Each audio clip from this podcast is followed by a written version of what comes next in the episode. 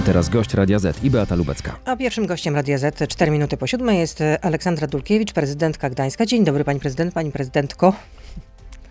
Dzień dobry pani redaktor, pani redaktorko. Redaktorko, tak. Dużo pytań do pani, Redaktorko. jeśli chodzi o, o to, co się Dzień dzieje w dobry. Gdańsku w kontekście uchodźców. Ilu uchodźców przebywa aktualnie w Gdańsku?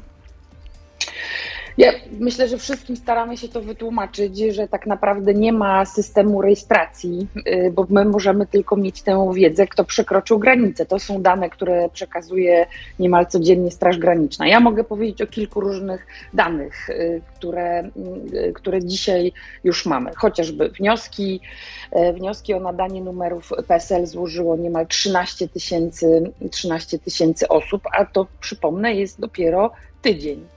E, Przez nasze punkty mm, recepcyjne przewinęło się ponad 11 tysięcy osób. To są osoby, które gdzieś się udały po pomoc, ale wiemy, że na pewno te dane są niepełne, bo przecież wielu, mm, wiele gdańszczanek, wielu gdańszczan y, przyjęło ludzi w swoich domach, się po prostu nimi opiekuje i nie musieli w żaden sposób sięgać po jakąś pomoc. A są jeszcze jakieś rezerwy e, lokalowe w Gdańsku? Y, Są. Y, My akurat mamy taką o wiele lepszą sytuację niż y, chociażby mój kolega Jacek Sutryk z Wrocławia, czy prezydent Trzaskowski w Warszawie, czy już nie wspominając o, no, o kolegach Wojtku Bakunie z Przemyśla, czy, czy, czy Kubie mm, Banaszaku z, He- z Chełma, którzy no, są blisko y, wschodniej granicy. Te rezerwy y, jeszcze są, ale spodziewamy się mm, takich zorganizowanych grup. Nieustająco otrzymujemy zapytania dotyczące chociażby ewakuacji domów, y, domów dla dzieci.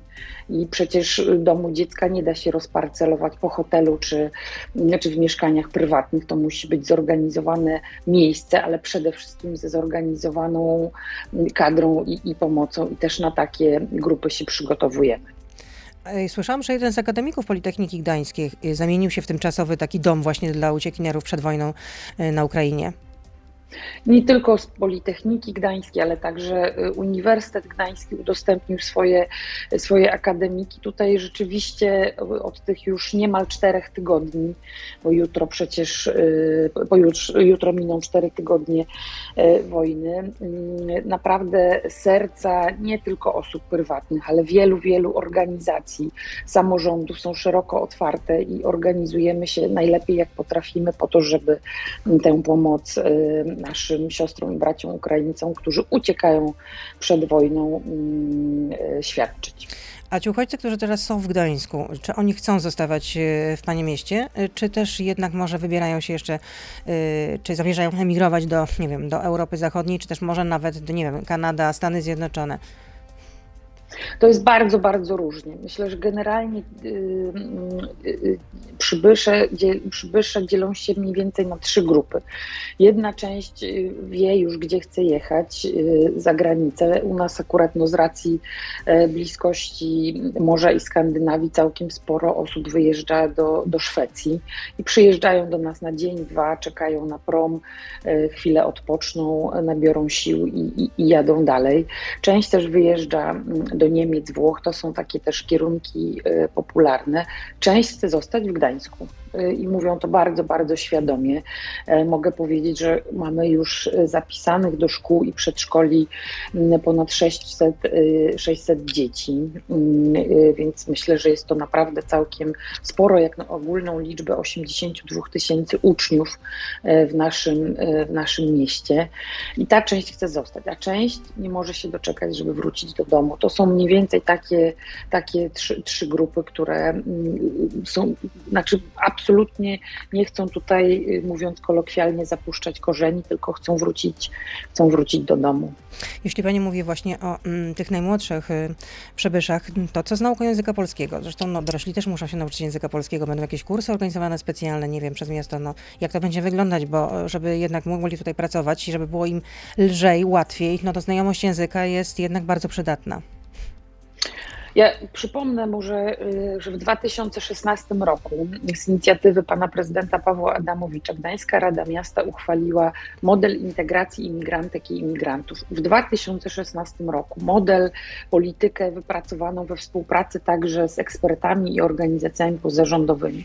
Wtedy sypały się gromy na świętej pamięci Adamowicza na nasze miasto, że my tu chcemy się zajmować polityką zagraniczną.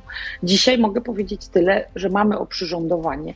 Oczywiście nikt żadne miasto, żaden kraj nie jest gotowy na 2 miliony e, uchodźców przy ogólnej liczbie mieszkańców 38 milionów, ale mamy oprzyrządowanie, mamy mechanizmy. Oczywiście to dzisiaj jest efekt skali, gdzie trzeba się zorganizować. Kursy języka polskiego prowadzimy właśnie przynajmniej od, od, tych, sześciu, od tych sześciu lat, ale brakuje naprawdę wykwalifikowanej kadry, która e, potrafi e, uczyć języka polskiego obcokrajowców. W klasach są tak zwane mm, klasy przygotowawcze, w szkołach. To są takie właśnie mm, jakby no przejściowe miejsca, gdzie przede wszystkim e, uczysz się no kultury pracy, kultury miejsca, ale przede wszystkim, e, przede wszystkim języka i rzeczywiście widać, że dzieciom to idzie, mm, idzie całkiem, całkiem, całkiem łatwo, ale tak poszukujemy nauczycieli języka polskiego dla obcokrajowców, ale także wielu mieszkańców Gdańska zgłasza się właśnie jako wolontariusze, nie będąc wykwalifikowanymi nauczycielami, po to, żeby chociaż w tych pierwszych etapach, w pierwszych krokach pomóc poruszać się po naszym mieście. No właśnie, jeśli Pani mówi o poruszaniu się po, po, po Gdańsku, to co z komunikacją miejską? Bo uchodźcy mogą z niej korzystać za darmo do końca miesiąca, a co dalej? To zostanie przedłużone? Taka możliwość? Dzisiaj, dzisiaj jeszcze na ten temat rozmawiamy, ponieważ decyzje dotyczące komunikacji publicznej podejmujemy wspólnie w Metropolitalnym Związku Komunikacyjnym, po to, żeby to była jednolitość mniej więcej od Pruszcza e, aż po, po Wejherowo, mm, żeby rzeczywiście można było na tych samych zasadach korzystać. Dzisiaj y, powoli dochodzimy do takiego momentu, że wraz z nadaniem także numerów PESEL obywatele Ukrainy będą mieli dostęp doświadczeń mm, y, różnych społecznych. Po drugie, około 200 osób już podjęło pracę. Y, y, drugie tyle otrzymało już oferty pracy. Kiedyś w jakich branżach? Można sporo, wiedzieć? W jakich branżach? To są, bardzo, to są głównie usługi. To są głównie usługi, bo to są przede wszystkim ko kobiety, więc to są różnego rodzaju mm, usługi, ale mamy także chociażby dziennikarzy, którzy, mm, którzy szukają pracy w swoim zawodzie i wiem, że to się powoli też też, e, też udaje, ale także wielu Ukraińców zatrudniamy ta, tych z umiejętnością, ze znajomością języka polskiego, także w różnych instytucjach e, publicznych, bo po prostu są dzisiaj też, też potrzebni. Więc kiedy rozmawia się z Ukraińcami, to jest naprawdę bardzo dumny naród. Zresztą sami to widzimy, jak dzielnie stawiają opór Putinowi jako, jako najeźdźcy. I oni naprawdę nie oczekują czegoś za darmo, czegoś bezpłatnie. Myślę, że ten pierwszy etap samodzielni. pomocy... Chcą być samodzielni. Chcą być samodzielni. Chcą być samodzielni, chcą... Przecież wtedy, kiedy jeszcze nie było przepisów specustawy, oni mówią, my nie będziemy składać wniosków o status uchodźcy, bo wtedy nie będziemy mogli podjąć y, zatrudnienia. Dzisiaj te przepisy się, mm, się, się, się, zmieniły, mogą właściwie zatrudnienie podejmować od ręki. No, niezbędne jest rzeczywiście dokumenty, PESEL i, i to się też dzieje. Wracając Ale... do tej ceny y, za przejazd w komunikacji miejskiej. A właśnie nie ceny, tylko możliwości podróżowania e, dla uchodźców. Jesteśmy przed decyzją, jesteśmy przed decyzją, tak jak mówiłam, rozmawiamy z naszymi sąsiadami. Mm, no ale jakie są rokowania, decyzja... żeby przedłużyć ten okres jeszcze?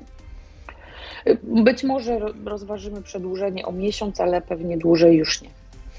A miasto zamierza może podnieść ceny biletów komunikacji miejskiej, czy nie ma takich planów? Na najbliższej sesji, która będzie za tydzień, y, taką uchwałę Wysokiej Radzie przedstawię. Y, ceny, ceny no muszą iść w górę. Myślę, że każdy, nawet tankując swój samochód, widzi, ile kosztuje paliwo. My już dzisiaj w Polsce w ogóle nie rozmawiamy o tak zwanym polskim ładzie czy polskim bezładzie, który no, rozregulował finanse publiczne na poziomie e, samorządów i plan dotyczący podniesienia cen biletów, ale przede wszystkim jedno jednorazowych, bo to jest y, coś, co uważamy, że no, musimy promować korzystanie codzienne z komunikacji, więc te bilety, które są abonamentowe, mm, y, miesięczne, semestralne, idą minimalnie w górę, natomiast rzeczywiście podwyżka pojedynczych biletów jednorazowych jest e, zaplanowana. Przewidziana. I to mniej więcej będzie wzrost o ile procentowo? Będzie 4,90 kosztował pojedynczy bilet. Taki 20-minutowy czy 40-minutowy, bo nie wiem. E, to jest, u nas jest taki system na e, jednorazowy przejazd. A, jednorazowy. No bo one są no, czasowe, No, każde czasowe miasto ma Każde to miasto tak ma inaczej zorganizowane. To jeszcze na koniec tej części radiowej zapytam, czy pomoc od rządu wpłynęła na konto miasta? Y, Jeszcze nie. Y, No jesteśmy, ja powiem tak, w dialogu. Mamy też no, y, takie zapowiedzi. My skrupulatnie te wszystkie wydatki notujemy, ksi- księgujemy tak, żeby później można było też te koszty udowodnić na pewno moment taki rozliczenia też przyjdzie.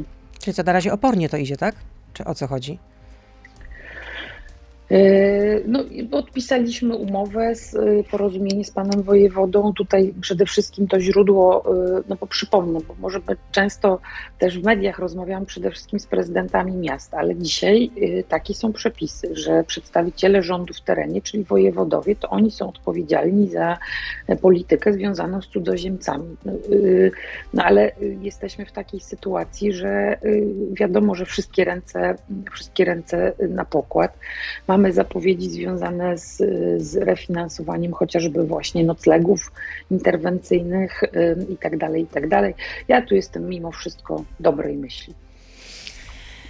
Prezydent Gniazka, e, e, Gdańska, przepraszam, e, a właściwie prezydentka Gdańska, Aleksandra Dulkiewicz, optymistka, zostaje z nami. Od teraz już jesteśmy na Facebooku, tylko na YouTubie, na Radio ZPL, więc proszę zostać z nami. Beata Lubecka, zapraszam. A czy zadłużenie Gdańska będzie mniejsze niż pierwotnie planowano?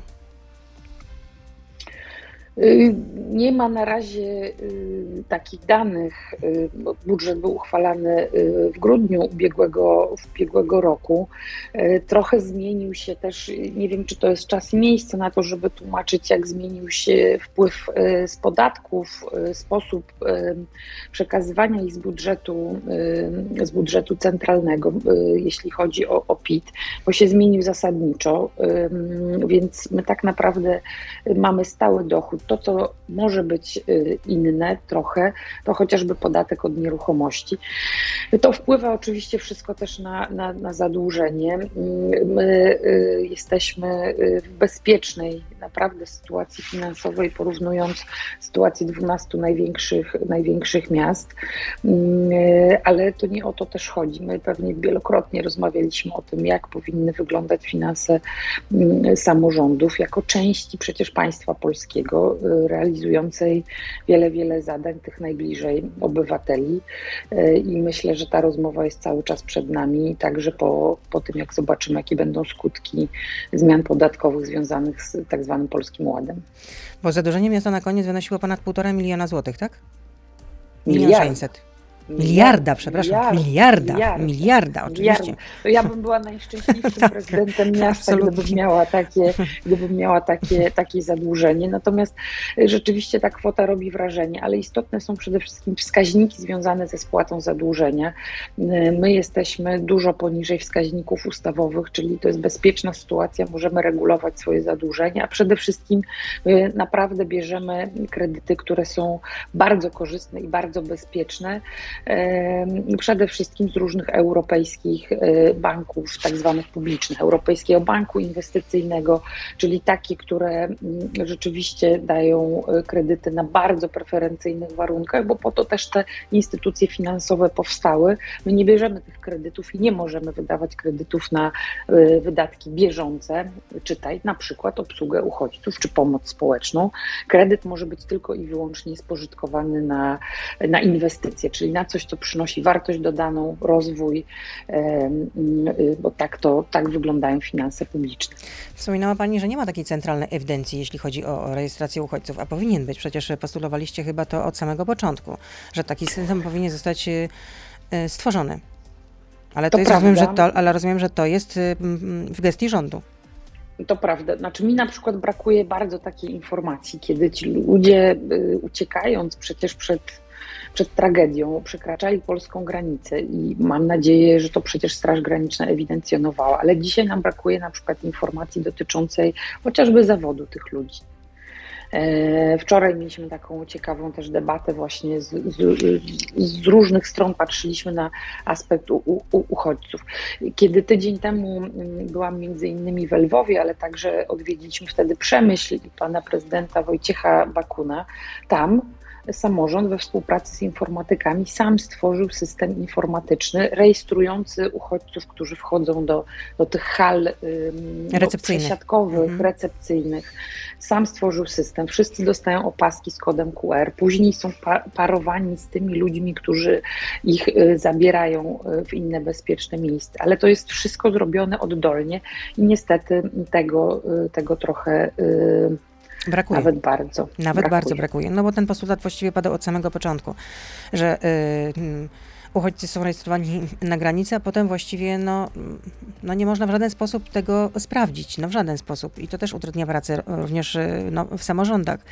Ale też kwestie relokacji wewnętrznej, tak, bo to jest też y, wielkie wyzwanie. No mamy takie miejsca właśnie jak chociażby Wrocław, czy Warszawa, czy Kraków, y, gdzie rzeczywiście y, no, już y, nie mają niemal możliwości przyjmowania ludzi, a mamy wiele, wiele miejsc w Polsce, które te możliwości jeszcze mają, ale nikogo do tego zmusić nie można. Bez systemu relokacji, zarówno wewnętrznej, jak i też zewnętrznej, unijnej, nie da się tego y, zrobić, a żaden samorząd takich narzędzi nie ma. Mówiła Pani, że była e, tydzień temu w Lwowie. E, w piątek z kolei wyjechały cztery tiry z pomocą e, medyczną do tego miasta. Będą kolejne jeszcze? E, Takie od transporty? Samego początku, tak, od samego początku y, wojny z naszego miasta wyjechało już ponad 20 tirów, y, które y, zawiozły różne dobra o wartości ponad 3 milionów 200, 200 tysięcy. Nie tylko do Lwowa, ale także do Równego, do Odessy. Mimo oczywiście marzy się, żeby móc jakoś pomóc Mariupolowi, bo jest to miasto partnerskie Gdańska, ale no dzisiaj No wyjątkowo brutalnie że... potraktowane przez Rosjan wyjątkowo brutalnie dzisiaj. No zresztą tam zawiaduje, tym, kolejne... zawiaduje tym, tym atakiem e, e, taki generał e, Michał Mizincew, który wcześniej był w Syrii no i jest znany jednak ze swojej, nazwijmy to, bezkompromisowości. To właśnie on wydaje te rozkazy, żeby bombardować cele cywilne w tym mieście takie jak szpital położniczy, tak. czy teatr dramatyczny, gdzie ukrywały się, ukrywały się, ukrywali się cywile, w tym dzieci czy teatr, y, no, słyszymy o kolejnych grupach, które się udaje y, krok po kroku y, ewakuować, ale to jest naprawdę kropla w morzu potrzeb. Mariupol, miasto to było niestety i, i przepraszam za wzruszenie, ale miasto bardzo podobne do Gdańska i też. No mniej więcej tylu samych mieszkańców, prawda? Tak jest, mniej więcej pół No i też portowe miasto sportowe, e, otwarte, bardzo międzynarodowe, e, z wieloma też mniejszościami. E, no, Planujemy kolejne tiry, bo o to pani też mówiła, ta pomoc nieustająco płynie. To też jest, chcę o tym powiedzieć, że to nie jest tylko pomoc organizowana przez Polaków. My mamy wiele relacji i to też sprawdza się tutaj partnerstwo miast, ale też relacje nawiązywane wcześniej, bo też wiele darów przyjeżdża do nas, czy z Norwegii, czy z Francji, czy z Islandii. Mała Islandia, malutka Islandia y, też pomaga, y, czy, czy, czy z Niemiec, czy z Francji, czy z Wielkiej Brytanii. Te tiry nie nieustająco przyjeżdżają. Na naszym stadionie mm, bursztynowej, naszej Dumie, mamy takie centrum magazynowo-przeładunkowe, bo część darów rzeczywiście jest potrzebna tutaj na miejscu, a tam do Ukrainy wysyłamy konkretne rzeczy, na które jest zapotrzebowanie. Tak, żeby no też nie robić, no mówiąc krótko, kłopotu ludziom, którzy mają i tak walkę o swoje własne życie na głowie. A czy to prawda, że Gdańska Kuria nie chce udostępnić domu rekolekcyjnego, który mieści się, znajduje się na Wyspie Sobieszewskiej, zresztą bardzo pięknej wyspie, bo rzekomo ten dom rekolekcyjny ma się nie nadawać do użytku? Y, to od pani wiem, y, słyszę po raz pierwszy. Ja czytałam w prasie, w, w, w Trójmiejskiej Wyborczej. To, to Może powinna się Pani zaangażować w tym sensie, że przekonać no. jednak y, gdańskiego arcybiskupa, metropolitę gdańskiego Tadeusza Wojdę do zmiany decyzji. Zadzwonię oczywiście dzisiaj do, do księdza arcybiskupa Wojdy. Ja mogę powiedzieć o dobrych przykładach. No, akurat z mojego okna widzę wieżę Bazyliki Mariackiej. Ksiądz proboszcz Bazyliki Mariackiej udostępnił dziesięcioosobowej rodzinie czteropokojowe mieszkanie wraz z półrocznym e, utrzymaniem. E, I myślę, że takich przykładów konkretnych księży proboszczów jest pewnie w całej Polsce całkiem, całkiem sporo, ale ma Pani rację, głos polskiego kościoła katolickiego, systemowa pomoc, może poza Caritasem, mm, który, który, który działa, jest w mojej ocenie niewystarczająca. No swego czasu tydzień temu była taka publikacja na, na łamach Gazety Wyborczej, y, która y, sprawdziła, w, chciała to sprawdzić, ilu uchodźców przyjęto w poszczególnych diecezjach. Y, udało się sprawdzić, albo informacje udostępniły 22, no i te, okazało się, że w tych 22 diecezjach przyjęto co najmniej 22 tysiące uchodźców, ale to był stan na 16 marca. No dzisiaj mamy jednak już do przodu w kalendarzu. Są jeszcze pytania od słuchaczy. Jacek pyta, Gdańsku. Serio, jakie hity po palmiarni panie prezydent szykuje? Może budowę stoku narciarskiego w, w Saharze? Ja nie wiem o co chodzi. Tam chyba rozumiem, że był jakiś, jakaś niedoróbka z tą palmiarnią. E, trudny projekt, e, rzeczywiście projekt bardzo, bardzo trudny, mm, e, ale, ale skończony z przygodami trudnymi. Myślę, że to no, Gdyby było tak, że w każdym mieście raz w miesiącu czy raz w roku budujemy palmiarnię, to pewnie tych doświadczeń byłoby, byłoby więcej. Y, to są bardzo unikalne y, projekty. Mm, projekt bardzo trudny i technicznie ze względu y, na, na wielkość, sposób realizacji, ale także ze względu na to, co, co, co jest w środku, czyli na, na rośliny. Dzisiaj w sobotę otworzyliśmy, otworzyliśmy palmiarnię. Pana Jacka też serdecznie zapraszam zapraszam i chętnie go oprowadzę. Ja rozumiem, że palmy tam są w środku. Są palmy w środku. Y, palmy są w środku. Niestety y, ta, ta najstarsza, która była no, unikalnym, e, unikalną rośliną e, niestety obumarła z wielu różnych przyczyn. Tutaj eksperci, botanicy z Uniwersytetu Jagiellońskiego i innych te przyczyny badają. Dzisiaj służy celom naukowym w Uniwersytecie Gdańskim mm, na Wydziale Biologii.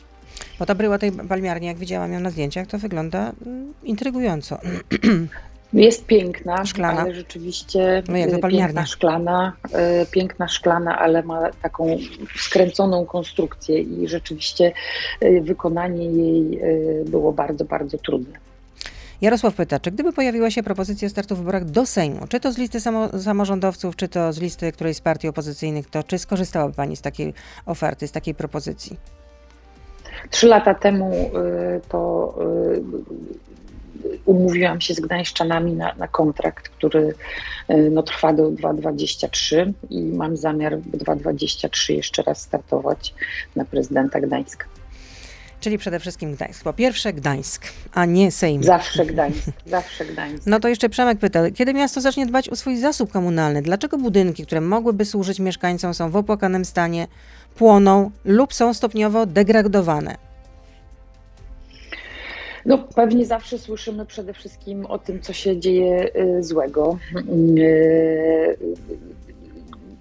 Y, no bo tak jest, no, ta, ta, taka, jest y, taka jest nasza rzeczywistość, że zawsze rzeczywiście o każdym pożarze niemal się, niemal się dowiadujemy, dowiadujemy natychmiast. Dbamy o zasób komunalny, znaczy stopniowo, krok po kroku. Dzisiaj muszę powiedzieć, że 90% y, mieszkań w zasobie komunalnym to są mieszkania, które powstały w okresie przed II wojną światową. Dlatego krok po kroku, stopniowo mając także uwarunkowania konserwatorskie, konserwatora zabytków. Y, mm, są one remontowane, modernizowane. Przede wszystkim ogrzewanie, które jest ekologiczne, docieplenie, budowa węzłów sanitarnych, plus właśnie warunki konserwatorskie. Dzieje się to krok po kroku. W naszym założeniu około 300, 300 mm, lokali jest remontowanych, ale niezależnie od tego, rok do roku oddajemy około 600 mm, nowych mieszkań, które mm, właśnie są w tak zwanym zasobie komunalnym i mają różny status, czy są mieszkaniami e, socjalnymi, czy komunalnymi, czy wreszcie jako e, towarzystwa budownictwa społecznego. A czy te, któreś z tych e, mieszkań komunalnych zostało na przykład oddane do użytku e, dla uchodźców? Dzisiaj e, bezpośrednio takiej możliwości e, Nie ma. mamy. Wtedy, e, wtedy kiedy mm, tworzyliśmy właśnie między innymi wspomniany na początku model integracji imigrantek i imigrantów, do kilku organizacji pozarządowych wnieśliśmy właśnie mieszkania, które służą właśnie integracji, jak sama, jak sama nazwa wskazuje, ale to nie są mieszkania, które trafiają bezpośrednio do, do najemcy będącego uchodźcą czy imigrantem, tylko są w, y, mm, zarządzane nie tylko samo mieszkanie, ale także właśnie wraz z procesem integracji, bo mieszkanie jest jednym przecież z elementów integracji. Do tego jest edukacja, praca, y, szkoła, kultura y, i mieszkanie jest jednym z nich i też ma charakter czasowy, bo wszyscy przecież chcemy, żeby y, ludzie stanęli na własne nogi i brali odpowiedzialność za swoje życie. Nie jest to proste. Na pewno nie jest to Nie proste. Dziękuję za tę rozmowę. Aleksandra Dulkiewicz, prezydentka Gdańska była z nami. Dobrego dnia życzę. Dobrego dnia, dziękuję bardzo Pani, dziękuję Państwu. To był gość Radia Z. Słuchaj codziennie w Radio Z i na player radioz.pl.